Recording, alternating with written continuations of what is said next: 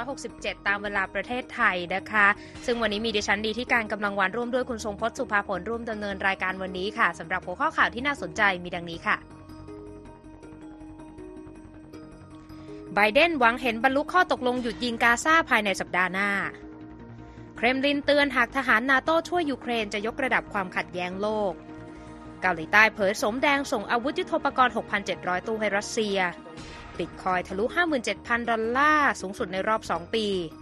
ส่วนเสริมข่าววันนี้สำรวจความคืบหน้าข้อตกลงหยุดยิงอิสราเอลฮามาสอะไรคือโอกาสและอุปสรรค และส่งท้ายกันที่สองปัจจัยทำไมนักศึกษาจีนเรียนต่อสหรัฐน้อยลง เราติดตามทั้งหมดได้ในข่าวสดสายตรงจาก VOA สดจากกรุงวอชิงตันค่ะข่าวแรกวันนี้นะคะยังคงต้องเกาะ ติดวิกฤตในตะวันออกกลางสงครามในกาซาก็ยังไม่มีทีท่าว่าจะสิ้นสุดท่ามกลางความหวังว่าข้อตกลงหยุดยิงจะเกิดขึ้นในเร็ววัน แล้วก็มีท่าทีของผู้นำสหรัฐออกมาด้วยนะคะ คุณใช่ครับทางประธานาธิบดีโจไบเดนนะครับแสดงความหวังในวันจันทร์ว่าจะมีการบรรลุข้อตกลงหยุดยิงในกาซา ภายในต้นสัปดาห์หน้านะครับ ขณะที่คณะผู้แทนจากหลายประเทศก็กำลังเร่งทำงานอย่างหนัก เพื่อที่จะเจรจาหาทางพักรบ ระหว่างอิสราเอลกับกาซาที่ดำเนินมากว่า 4 เดือนแล้วนะครับ Well, I hope by the, the beginning of the weekend. I mean, the end of the weekend. At least my, my, my national security advisor tells me that we're close. We're close. It's not done yet. And my hope is by next Monday we'll have a ceasefire. ประธานาธิบดีไบเดนกล่าวกับผู้สื่อข่าวนะครับ ว่าที่ปรึกษาด้านความมั่นคงแห่งชาติ บอกกับผมว่าเราใกล้ถึงจุดนั้นแล้ว และว่าเราใกล้ได้ข้อตกลงแล้ว การหารือยังไม่เสร็จสิ้นเสียทีเดียว และก็หวังว่าภายในวันจันทร์หน้าจะได้เห็นการหยุดยิงครั้งใหม่ ผู้แทนการเจรจาข้อตกลงดังกล่าว ร่วมทำงานเพื่อให้เกิดการพักรบเป็นเวลา 6 สัปดาห์ในเร็วๆนี้นะครับหลังการหยุดยิงครั้งล่าสุดเมื่อเดือนพฤศจิกายน โดยในครั้งนี้มีการเสนอให้กลุ่มฮามาสปล่อยตัวประกันในกาซาออกมา เพื่อแลกกับนักโทษ ชาวปาเลสไตน์ที่อิสราเอลควบคุมตัวไว้นะครับ นอกจากนั้นก็มีความพยายามผลักดันให้เปิดทางให้รถบรรทุก นับร้อยคันเดินทางเข้าไปนำส่งความช่วยเหลือ ด้านมนุษยธรรมในกาซา นายกรัฐมนตรีเบนจามินเนทันยาฮูกล่าวก่อนหน้านี้นะครับว่าการหยุดยิงชั่วคราวจะไม่เปลี่ยนแปลงแผนการของอิสราเอลที่จะบุกเมืองราฟาทางใต้ของกาซาเพื่อให้บรรลุเป้าหมาย การกำจัดกลุ่มติดอาวุธฮามาสให้สิ้นซากนะครับ ประธานาธิบดีไบเดนเข้าร่วมรายการทอล์กโชว์รอบดึก Late Night with Seth Meyers ที่ออกอากาศทางสถานีโทรทัศน์ NBC เมื่อเข้าวันจันทร์นะครับ และกล่าวว่าอิสราเอลชะลอการโจมตีในราฟาแล้ว และว่าพวกเขาต้องทำเช่นนั้น และพวกเขาก็สัญญาแล้วว่าจะดำเนินการให้มั่นใจนะครับว่ามีการอพยพประชาชนจำนวนมากออกจากราฟา ก่อนที่จะเริ่มทำการบุกและกำจัด กลุ่มฮามาสที่ยังหลงเหลืออยู่นะครับคุณนิติการ ค่ะ กองทัพอิสราเอลรายงานในวันอังคารนะคะ ว่าได้โจมตีทางอากาศติดต่อกันเป็นวันที่ 2 เข้าใส่พื้นที่ในเลบานอน เพื่อจัดการกับกลุ่มเฮสบอลลาซึ่งเป็นพันธมิตรของฮามาสโดยการโจมตีในวันอังคารเกิดขึ้นเพื่อตอบโต้การที่เฮสบอลลายิงจรวดเข้าใส่ฐานทัพอิสราเอลทางตอนเหนือของประเทศ แม้กองทัพอิสราเอลจะเผยว่าไม่ได้รับความเสียหายใด ๆ จากปฏิบัติการของกลุ่มติดอาวุธนี้ก็ตามค่ะ ด้านองค์การสหประชาชาติกล่าวในวันอังคารว่าความพยายามร่วมกันกับสภาเซี่ยววงเดือนแดงของปาเลสไตน์เพื่ออพยพผู้ป่วยออกจากโรงพยาบาลอัลอามาลในคานยูนิสของฉนวนกาซาต้องหยุดชะงักเพราะปฏิบัติการของกองทัพอิสราเอลค่ะสำนักงงานความช่วยเหลือด้านมนุษยธรรมของ UN ระบุในแถลงการด้วยว่าขบวนอพยพผู้ป่วยต้องหยุดพักเป็นเวลา 7 ชั่วโมง หลังออกจากโรงพยาบาลมาได้สักพักเมื่อวันอาทิตย์ แม้จะมีการประสานงานก่อนหน้ากับฝ่ายอิสราเอล และเปิดเผยรายละเอียดของบุคลากรของโรงพยาบาล และประเภทของพาหนะทั้งหมดไปแล้วก็ตาม ทางสำนักงานความช่วยเหลือด้านมนุษยธรรมของ UN ก็บอกได้วยว่านี่ไม่ใช่เหตุการณ์ที่เกิดขึ้นโดดๆ ขบวนขนส่งความช่วยเหลือถูกโจมตี และถูกปฏิเสธไม่ให้เข้าถึงผู้ที่เดือดร้อน เจ้าหน้าที่ด้านมนุษยธรรมถูกก่อกวนข่มขู่ หรือไม่ก็ถูกกักตัวโดยกองกำลังอิสราเอล และพื้นที่ปฏิบัติงานด้านมนุษยธรรมก็ยังถูกโจมตีอีกด้วยค่ะ คุณสมประค่ะอีกเรื่องหนึ่งนะคะ ก็ยังเกี่ยวเนื่องกับอิสราเอล กับกลุ่มฮามาสที่หลายคนจับตาว่า ข้อตกลงฉบับใหม่ ที่จะนำไปสู่การปล่อยตัวประกัน 130 คน ที่ยังอยู่ในการควบคุมของกลุ่มฮามาสในกาซาแลกกับการหยุดยิง เป็นเวลาร่วมหนึ่งสัปดาห์ การเจรจานี้เดินหน้าไปถึงจุดไหนแล้ว และอะไรที่ยังเป็นอุปสรรคอยู่บ้าง วันนี้คุณสงพจน์สุภผลเรียบเรียงรายงานของ AP มาถ่ายทอดเสนอเพิ่มเติมค่ะครับอย่างที่บอกไปตอนแรกนะครับว่าประธานาธิบดีโจไบเดนเนี่ยหวังว่าจะเกิดข้อตกลงหยุดยิง ในวันจันทร์หน้านะฮะก็คือเออภายในสัปดาห์หน้า ก่อนที่จะถึงเส้นตายแบบแบบที่ไม่ใช่เส้นเส้นตายแบบอย่างเป็นทางการนะฮะก็คือวันที่ 10 มีนาคม ซึ่งเป็นวันเริ่มต้นของเดือนเดือนศักดิ์สิทธิ์รอมฎอนที่ทางอิสราเอลบอกว่าจะโจมตีในวันนั้นเลยนะครับค่ะ ข้อตกลงนี้ก็คาดหวังนะครับ ว่าจะสามารถช่วยบรรเทาความเดือดร้อนของประชาชนในกาซารวมทั้งความทุกข์ทรมานของครอบครัว ตัวประกันชาวอิสราเอลที่ถูกกลุ่มฮามาสจับตัวไปได้นะครับ ทีนี้ทางสำนักข่าว AP ก็ไปสำรวจความคืบหน้าของข้อตกลงนี้นะครับ รวมทั้งโอกาสและอุปสรรคของการพักรบในกาซาด้วยนะครับ ไปดูกันที่เงื่อนไขของข้อตกลงกันก่อนนะครับ คุณนีธิการค่ะโดยเจ้าหน้าที่ระดับสูงของอียิปต์ผู้หนึ่งนะครับ เผยว่าทั้งสองฝ่าย จะหยุดยิงเป็นเวลา 6 สัปดาห์นะครับ1เดือนครึ่ง โดยกลุ่มฮามาสจะปล่อยตัวประกันอย่างมาก 40 คน ส่วนใหญ่เป็นสตรี ผู้สูงอายุและผู้ป่วยนะครับรวมทั้งเด็กอย่างน้อย 2 คน ขณะที่อิสราเอลก็จะปล่อยนักโทษ ชาวปาเลสไตน์อย่างน้อย 300 คนที่ถูกควบคุมตัวไว้ในเรือนจำที่อิสราเอล อันนี้เนี่ยคล้ายๆ กับข้อตกลงครั้งก่อนหน้านี้ที่มีการแลกเปลี่ยนกันคือระหว่างตัวประกันนะครับกับนักโทษปาเลสไตน์นะครับเจ้าหน้าที่อียิปต์ยังบอกด้วยว่าอิสราเอลจะอนุญาตให้ชาวปาเลสไตน์ที่ลี้ภัยอยู่สามารถกลับไปยังพื้นที่บางแห่งทางเหนือของกาซาได้ ซึ่งเป็นส่วนที่ถูกอิสราเอลลุกรานเป็นที่แรก ๆ ในสงครามครั้งนี้นะครับ เราคงจำกันได้นะครับ ว่าเนี่ยถูกทำลายย่อยยับนะฮะหลายพื้นที่ทางภาคเหนือ แล้วก็ภาคกลางของกาซาคือ ภายใต้ข้อตกลงนี้เนี่ยอิสราเอลจะยอมนะฮะให้สามารถเดินทางกลับไปยังพื้นที่เหล่านั้นได้ อีกอย่างหนึ่งก็คือจะมีการส่งรถบรรทุกความช่วยเหลือเข้าไปในกาซาประมาณ 300ถึง500 คันต่อวันนะครับ ซึ่งถือเป็นจำนวนที่มากเมื่อเทียบกับช่วงที่ผ่านมานะครับ โดยเป้าหมายก็คือบรรเทาวิกฤต ด้านมนุษยธรรม โดยทหารอิสราเอลเนี่ยจะเปิดทางแล้วก็ช่วยอำนวยความสะดวกให้กับรถขนส่งความช่วยเหลือ ที่จะเดินทางไปทั่วกาซาเลยนะครับ ไม่ใช่แค่ทางภาคใต้ของกาซาเท่านั้น ค่ะ ในรายละเอียดก็คือจะเห็นว่ามีเรื่องของการหยุดยิงในกรอบเวลาหนึ่ง แล้วก็เปิดให้เข้าพื้นที่ในที่ถูกทำลายในส่วนกาซาได้หลังจากที่ถูกปิดมาเป็นระยะเวลานาน แล้วก็มีการเปิดทางเรื่องความช่วยเหลือด้านมนุษยธรรมเข้าไปด้วยใช่แล้วอะไรที่ยังเป็นประเด็นที่ยังเห็นไม่ตรงกันอยู่คุณสมพศครับมีหลายอย่างนะครับคุณนิติการค่ะ อย่างแรกนะฮะก็คือทั้งสองฝ่ายเนี่ย มีความเห็นในเรื่องของเงื่อนไขเล็ก ๆ น้อย ๆ ของตัวประกันที่จะถูกปล่อย กล่าวคืออิสราเอลเนี่ยต้องการให้ฮามาสปล่อยตัวประกันทหารที่เป็นผู้หญิง ซึ่งถูกจับตัวไว้นะฮะตั้งแต่เดือนตุลาคม อยากให้ปล่อยตัวออกมาเลย แต่ทางฮามาสมองว่าทหารเนี่ยเป็นเบี้ยสำคัญในการต่อรองกับอิสราเอลต่อไป แล้วก็มีท่าทีที่จะปฏิเสธข้อเสนอของอิสราเอลที่ว่านี้นะครับ อีกอย่างหนึ่งก็คือการ ที่บอกว่าจะยอมให้ชาวปาเลสไตน์เนี่ยเดินทางกลับไปทางภาคเหนือของกาซายังไม่ได้ระบุจำนวนว่าจะยินยอมให้เดินทางไปมากน้อยแค่ไหน แล้วก็ควรจะจำกัดกลุ่มหรือเปล่านะครับ โดยทางอิสราเอลเนี่ยต้องการให้เฉพาะผู้หญิงกับผู้ชายที่อายุเกิน 50 ปี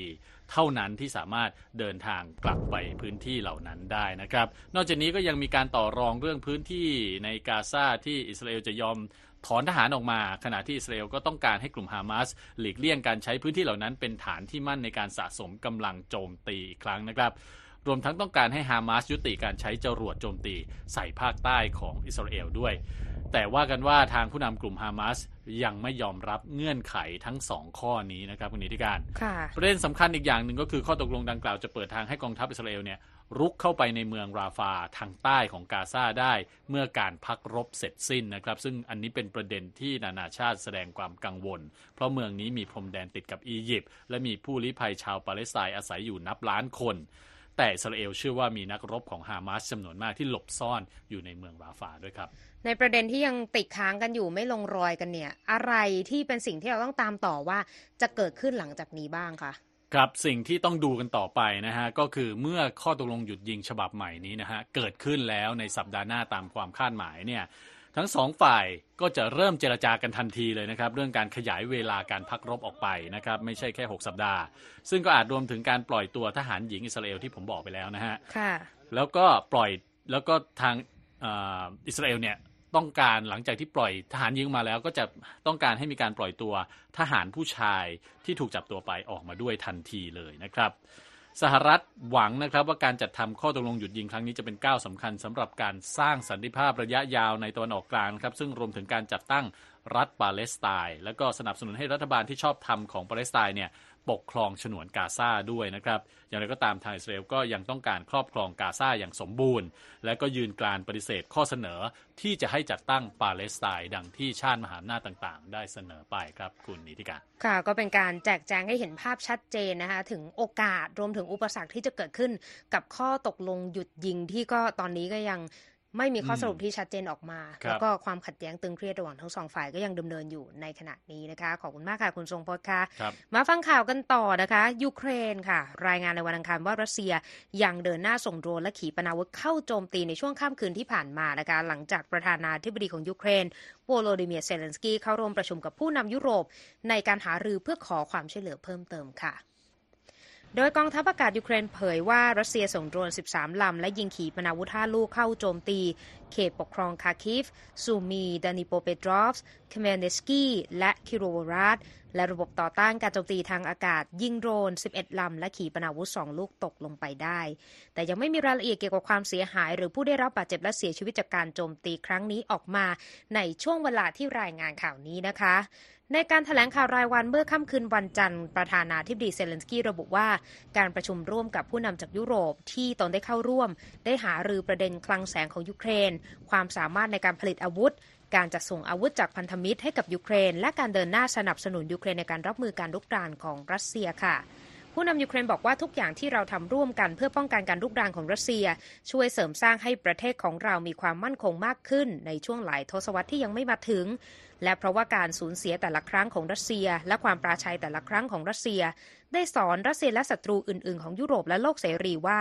การลุกรานนั้นไม่ได้และจะไม่นำมาซึ่งผลลัพธ์ใด ๆในการประชุมที่ประธานาธิบดีฝรั่งเศสเอมมานูเอลมาครองเป็นเจ้าภาพ และมีผู้นำและตัวแทนจาก 20 ประเทศในยุโรปเข้าร่วมเมื่อวันจันทร์ที่กรุงปารีส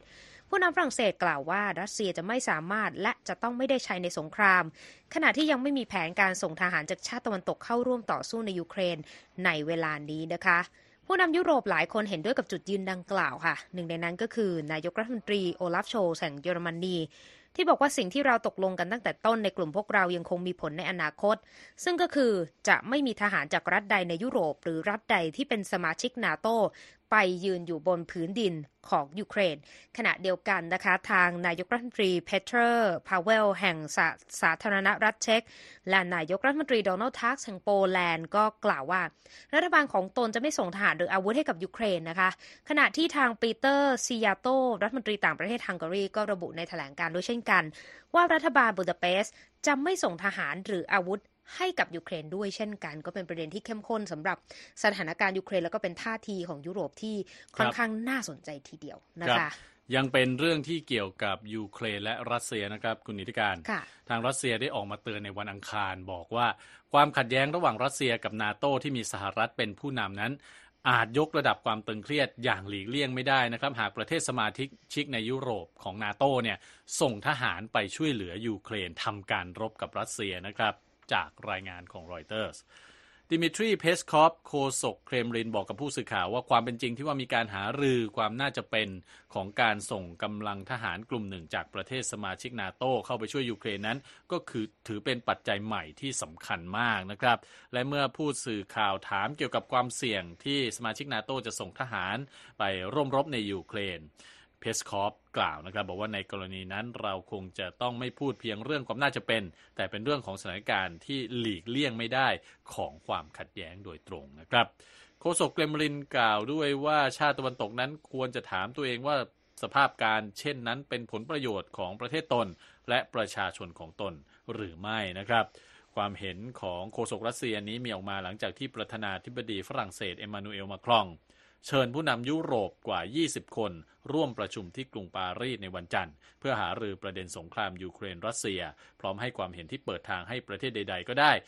ในยุโรปส่งทหารไปช่วยยูเครน แม้ว่าที่ประชุม ที่ประชุมจะไม่ได้มีฉันทามติในเรื่องนี้ก็ตามนะครับคุณนิติการค่ะ ไปปิดท้ายช่วงนี้นะคะ กลับมาที่สหรัฐกันบ้างค่ะ ประธานาธิบดีโจไบเดนแห่งสหรัฐก็มีการหารือกับผู้นำในสภาสหรัฐที่ทำเนียบข่าวนะคะ ในความพยายามที่จะกดดันให้ผ่านร่างกฎหมายงบประมาณ โดยผลักดันความช่วยเหลือยูเครน อิสราเอลและหลีกเลี่ยง government shutdown ค่ะ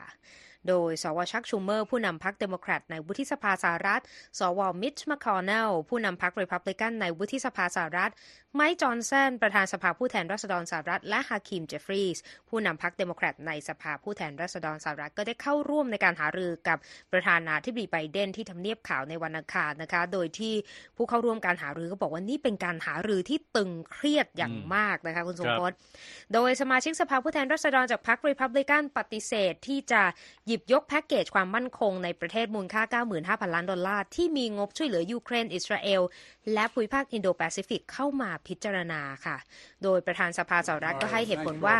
ชาวอเมริกันต้องการให้มุ่งเน้นแก้ปัญหาในประเทศ รวมถึงความมั่นคงบริเวณพรมแดน แทนที่จะเป็นการส่งความช่วยเหลือไปต่างประเทศแม้ว่าทางวุฒิสภาที่พรรคเดโมแครตครองเสียงข้างมากนั้น จะลงมติผ่านร่างดังกล่าวในเดือนนี้แล้วก็ตามนะคะค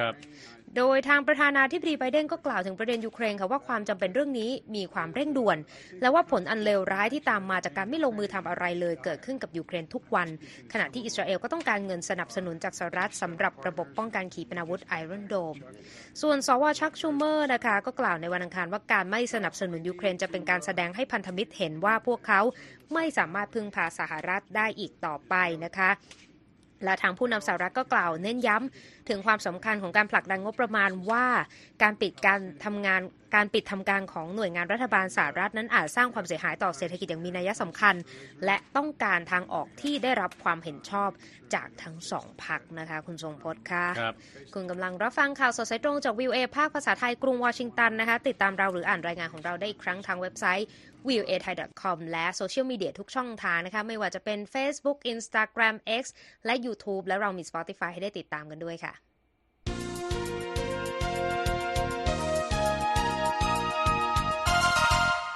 ไปที่ประเด็นตึงเครียดที่คาบสมุทรเกาหลีนะคะ ก็ถูกจับตาใกล้ชิดกันเลยทีเดียวนะคะ คุณทรงพจน์ใช่ครับ เกาหลีเหนือจัดส่งตู้คอนเทนเนอร์จำนวน 67,000 ตู้นะครับ เพื่อขนส่ง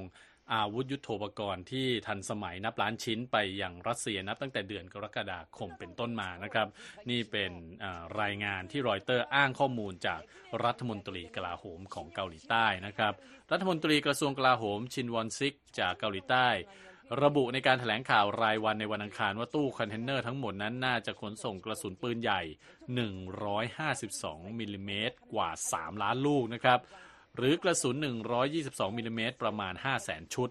รัฐมนตรีชินกล่าวว่าอาจเป็นการผสมกระสุนทั้งสองแบบ แล้วก็อาจสรุปได้ว่ามีการส่งกระสุนปืนใหญ่ไปอย่างน้อยหลายล้านลูก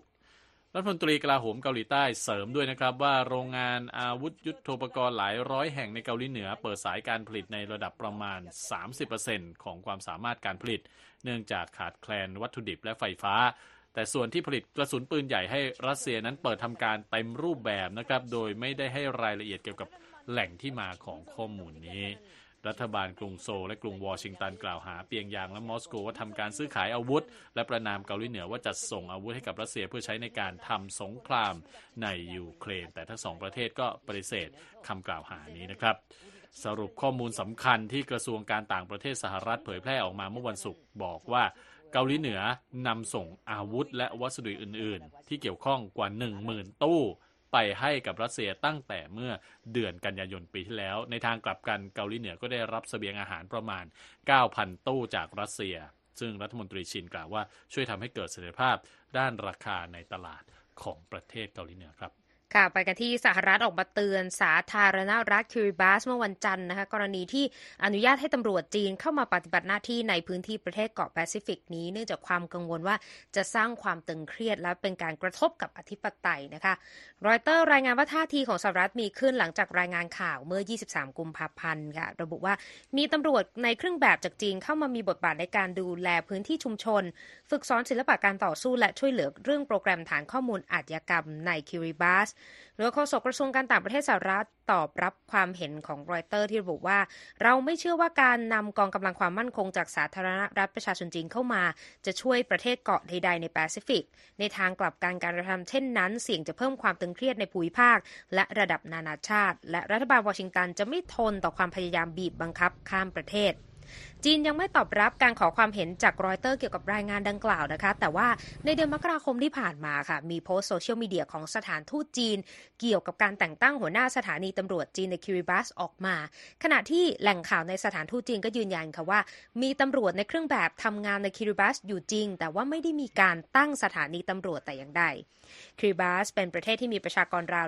115,000 คน ตั้งอยู่ห่างจากทางใต้ของเกาะฮโนลูลูรัฐฮาวายนะคะ โดยเป็นประเทศที่เป็นเกาะเล็กๆ มีความสำคัญทางยุทธศาสตร์ในฐานะที่อยู่ใกล้กับรัฐฮาวาย และฐานะที่เป็นประเทศที่มีเขตเศรษฐกิจจำเพาะ ที่มีขนาดใหญ่ที่สุดแห่งหนึ่ง ครอบคลุมพื้นที่ 3.5 ล้านตารางกิโลเมตรค่ะคุณทรงพจน์ ไปที่การเมืองสหรัฐนะครับสั้นๆ ผู้มีสิทธิ์เลือกตั้งในรัฐมิชิแกนนะครับจะเข้ากูคูหากาบัตรลงคะแนนในการเลือกตั้งขั้นต้นในวันอังคารนี้นะครับโดยมีความคาดหมายว่าประธานาธิบดีโจไบเดนและอดีตประธานาธิบดีโดนัลด์ทรัมป์จะกำชัยชนะในการเลือกตั้งขั้นต้นนี้นะครับโดยชัยชนะในรัฐนี้ก็จะได้รับการจับตามองใกล้ชิดนะครับ เพราะเป็นหนึ่งในตัวชี้วัดแรงสนับสนุนของทั้งสองผู้ท้าชิงเก้าอี้ประธานาธิบดีสหรัฐ ก่อนศึกเลือกตั้งประธานาธิบดี ปลายปีนี้ ซึ่งก็มีการพูดถึงแล้วว่าจะเป็นนัดล้างตาระหว่างไบเดนกับทรัมป์ครับ ค่ะเอาละค่ะ มาเช็คสภาพตลาดหุ้นกันบ้างนะคะ วันนี้ปิดตัวสับสนนะคุณธงพจน์ดาวโจนส์ลบ 96 จุดที่ 38,972 จุดค่ะ S&P บวก 8 จุดที่ 5,078 จุดนะคะ NASDAQ บวก 59 จุดที่ 16,035 จุด ราคาทองคำบวก 0.02%ที่ 2,039 ดอลลาร์กับอีก 40 เซนต์ต่อออนซ์แล้วก็ค่าเงินบาท 1 ดอลลาร์แลกได้ 35 บาทกับอีก 87 สตางค์ค่ะ ในประเด็นที่เกี่ยวเนื่องกับธุรกิจนะคะ ก็คือเรื่องของบิตคอยน์นะ คุณอืมทรงพจน์เพราะว่าทะยานทำสถิติสูงสุดในรอบ 2 ปีเมื่อวันอังคาร แล้วก็ดันสกุลเงินดิจิทัลอีกรายอย่างอีเธอร์ทำราคาแตะระดับ 3,200 ดอลลาร์เป็นครั้งแรก นับตั้งแต่ปี 2022 เช่นเดียวกันนะคะ เพราะว่าประเด็นที่น่าจับตาก็คือในเดือนเมษายนนี้เนี่ยมีปัจจัยที่สำคัญต่อบิตคอยน์ที่จะเกิดขึ้นก็คือบิตคอยน์ halving หรือว่าลักษณะพูดง่ายๆคือการแตกบิตคอยน์นั่นใช่เองที่จะทำให้ มูลค่าของบิตคอยน์เนี่ยเพิ่มลดลงขึ้นอ่าลดลงในระยะแรกใช่เพราะว่าเป็นกระบวนการชะลอการออกบิตคอยน์นั่นเอง ก็เป็นประเด็นที่น่าติดตามในวงการสกุลเงินดิจิตอลครับนั่นเองนะคะคุณกำลังรับฟังข่าวสดสายตรงจากวิวเอภาคภาษาไทยกรุงวอชิงตัน ช่วงหน้าจะมีข่าวสารที่น่าสนใจรออยู่ค่ะ Voice of America. VOA. Washington. มาที่เรื่องราวของการศึกษา พ่วงด้วยเรื่องประเด็นความตึงเครียดระหว่างจีนกับสหรัฐกันบ้างนะครับเพราะว่าประเด็นนี้เนี่ยทำให้พ่อแม่ผู้ปกครองของจีนเนี่ยพิจารณาในการส่งลูกบุตรหลานมาเรียนต่ออมที่จีนเนี่ยกันลดลง เพราะว่าตัวเลขนี้เนี่ยเป็นทิศทางที่เริ่มชัดเจนมากยิ่งขึ้นจากหลากหลายปัจจัยด้วย และคุณคมสันต์ศรีชนะวิบุญชัยนำรายงานของผู้สื่อข่าวอลิซาเบธลีของ VOA มาถ่ายทอดเสนอค่ะ ตามสถิติพบว่านักเรียนต่างชาติในสหรัฐเดินทางมาจากประเทศจีนมากที่สุด แต่ในปัจจุบันตัวเลขดังกล่าวปรับลดลงเล็กน้อย โดยเชื่อว่ามีสาเหตุที่หลากหลาย อย่างเช่น ความกังวลของผู้ปกครองในเรื่องความปลอดภัยของบุตรหลานที่เกิดขึ้นทั้งในและนอกสถานศึกษานโยบายคัดกรองนักเรียนต่างชาติ ที่อาจเข้ามาแทรกแซงในเรื่องทรัพย์สินทางปัญญา และเทคโนโลยีของสหรัฐ รวมถึงการถูกเฝ้าติดตามการแสดงความคิดเห็นในประเด็นที่ละเอียดอ่อนจากหน่วยงานภาครัฐของจีน students, uh, parents are very worried about negative elements of America. The first is uh, the campus shooting. สว l โลแยนผู้ก่อตั้ง U.S. Education Without Borders หรือว่า USEWB ผู้ที่ให้ความช่วยเหลือนักเรียนต่างชาติในการสมัครเรียนต่อในสหรัฐ ชี้ว่าส่วนหนึ่งที่นักเรียนต่างชาติชาวจีนราว 3 0 0แสนคนที่มาศึกษาต่อระดับมหาวิทยาลัยในอเมริกา มีจำนวนลดลง เนื่องจากความกังวลด้านความปลอดภัย แยนกล่าวว่าเหล่าผู้ปกครองต่างกังวลอย่างมากเกี่ยวกับเหตุการณ์เชิงลบที่เกิดขึ้นในสหรัฐ อย่างแรกคือการยิงกันในสถานศึกษา ประการที่สองคือความปลอดภัยบนท้องถนนและการโจรกรรมมากมาย เขาชี้ว่าเหตุจำนวนมากมาจากอาชญากรรมความรุนแรงในการใช้อาวุธปืน อีกความท้าทายคือนโยบายการคัดกรองอันเป็นผลสืบเนื่องจากรัฐบาลยุคประธานาธิบดีโดนัลด์ทรัมป์ที่ห้ามนักเรียนชาวจีน ที่มาจากมหาวิทยาลัยที่มีความเกี่ยวข้องกับกองทัพของจีน เข้าศึกษาต่อในสหรัฐ เนื่องจากความกังวลว่าจีนจะขโมยทรัพย์สินทางปัญญา และความรู้ด้านเทคโนโลยี The visa issue has been major difficulties for students to come. แยนเผยถึงสถานการณ์ที่เกิดขึ้นว่า ปัญหาวีซ่าคือปัญหาสำคัญสำหรับนักเรียนที่จะมาศึกษาต่อ โดยเฉพาะอย่างยิ่งนักเรียนที่มีพื้นฐานทางด้านวิทยาศาสตร์ และเทคโนโลยีขั้นสูง พวกเขามาที่นี่เพื่อเรียนในระดับปริญญาโทหรือปริญญาเอกรัฐบาลสหรัฐเชื่อว่าสาขาเทคโนโลยีขั้นสูงที่มีความละเอียดอ่อน ควรได้รับการปกป้องจากประเทศอื่น ที่อาจจะเข้ามาแทรกแซงได้ If you are doing like quantum physics or some really sensitive majors, yeah, that's a big problem. But ช for อน me, จาน it's like- นักเรียนต่างชาติชาวจีนที่ไม่ประสบปัญหาการขอวีซ่าในการศึกษาต่อ ให้สัมภาษณ์กับทาง VOA ว่า ถ้าคุณเรียนวิชาฟิสิกส์ควอนตัมหรือวิชาเอกที่มีความละเอียดอ่อนอย่างมาก นั่นอาจเป็นปัญหาใหญ่ แต่สำหรับเขาเป็นเพียงแค่เด็กนักเรียนเศรษฐศาสตร์ทั่วไป the students come in feeling that they are being monitored and watched เพอร์รี่ลิงค์อาจารย์ด้านวรรณคดีและภาษาจีน มหาวิทยาลัยแห่งแคลิฟอร์เนีย วิทยาเขตริเวอร์ไซด์มองว่านักเรียนบางคนมีความกังวล เกี่ยวกับสิ่งที่พวกเขาพูด หรือแสดงความเห็นขณะที่อยู่ในสหรัฐ เนื่องจากสมาคมนักเรียนบางแห่ง มีความเกี่ยวข้องกับสถานกงสุลจีนในพื้นที่ นักศึกษาชาวจีนรู้สึกว่าพวกเขากำลังถูกติดตาม และเฝ้าดูผ่านนกลไกดังกล่าวในมหาวิทยาลัยและเมื่อมีหัวข้อที่ละเอียดอ่อน นักเรียนชาวจีนจากแผ่นดินใหญ่ก็จะเลือกไม่แสดงความเห็น ลิงก์เสริมว่าการเซ็นเซอร์ตัวเองไม่ใช่เพราะพวกเขาคิดว่านักเรียนชาวจีนคนอื่น ๆ ในชั้นเรียนเป็นสายลับ แต่กังวลว่าความเห็นที่แสดงออกมา อาจถูกนักเรียนชาวจีนคนอื่นนำไปแจ้งต่อหน่วยงานที่เกี่ยวข้อง จนส่งผลย้อนกลับมาทำร้ายตัวพวกเขาได้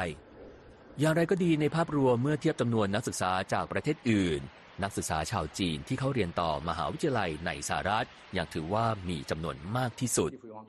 ในความเห็นของแยนผู้ก่อตั้ง USEWB ชี้ว่าหากเราต้องการที่จะได้รับโอกาสทางการศึกษา และเส้นทางในสายอาชีพที่ดีที่สุด สหรัฐอเมริกาคืออันดับหนึ่งในเรื่องนี้ ผมคมสันศรีธนวิบุญชัย VOA รายงาน ขอบคุณมากค่ะ คุณคมสันค่ะ และที่จบไปคือข่าวสดสายตรงจากกรุงวอชิงตันวันนี้นะคะ ดิฉันนีธิการกำลังวันและคุณทรงพจน์สุภาผลผู้รายงานสวัสดีค่ะ สวัสดีครับ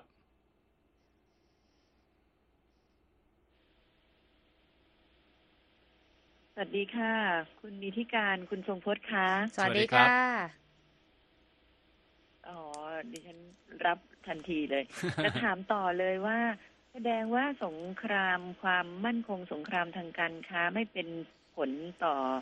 ความมุ่งมั่นของนักศึกษาชาวจีนของเยาวชนชาวจีนที่มาเรียนสหรัฐอเมริกาใช่ไหมคะคือเป็นความไม่สบายใจมากกว่า คืออมตัวนักศึกษาเองแล้วก็ตัวผู้ปกครองด้วยก็รู้สึกว่าเอ่อมาเนี่ยมีความกังวลเรื่องของความปลอดภัย ความขัดแย้งทางการค้า หลาย ๆ เรื่องที่เราได้ยินมานะฮะค่ะเรื่องของบริษัทจีนที่มาในสหรัฐแล้วก็ถูกกีดกันบ้างนะครับ เรื่องของการที่มีการตรวจสอบเออชาวต่างชาติต่าง ๆ นะฮะก็ก็เป็นผลมาจากเอ่อความขัดแย้งในระดับประเทศ ส่งผลกระทบลงมาเรื่อยๆ มาถึงเรื่องของการศึกษาด้วย ใช่ แล้วก็มันก็สะเทือนถึงจิตใจของพ่อแม่ใช่ผู้ปกครองว่า เวลารับฟังข่าวว่าเราจะส่งบุตรหลานมาที่เอ่อประเทศที่ก็มีประเด็นบาดหมาง กับเอ่ออมประเทศของต้นทางเองแล้วเนี่ยก็เลยทำให้ยิ่งเพิ่มความกังวลไปใหญ่นะคะ ใช่ในขณะที่ก็มีทางเลือกอื่นนะครับก็ก็พิจารณาทางเลือกว่านอกจากอืมอเมริกาเนี่ยมีที่ไหนที่สามารถส่งลูกหลานไปเรียนได้ดังนั้นเนี่ยถ้าพบว่ามีความกังวลน้อยกว่า ความปลอดภัยมีมากกว่า ก็อาจจะไปประเทศนั้นแทน ใช่ ค่ะ แต่ในสหรัฐจีนก็ยังมีจำนวนมากคนใช่จีนที่มาเรียนค่ะแต่ว่าเป็นความไม่สบายใจ น่าเห็นใจนะคะ เป็นความเครียดในห้องเรียนจะแสดงความเห็นที่อ่อนไหวขนาดเราไม่ใช่คู่กรณี เรายังต้องระมัดระวังอย่างยิ่งเลยนะ คุณทรงพจน์คุณนิธิการในประเด็นที่ในที่มีการนำเสนอข่าวบอกว่า กลัวไม่ได้กลัวว่านักเรียนคนอื่นจะคิดอย่างไร แต่กลัวว่าเวลาที่จะแสดงความคิดเห็นในชั้นเรียนในอเมริกา ซึ่งมีความเปิดกว้าง กลับกลายว่า จะถูกหยิบเอาความเห็นเหล่านี้ไปอืมรายงานให้กับทางการจีนก็เลยกลัวว่าถูกทำลายค่ะ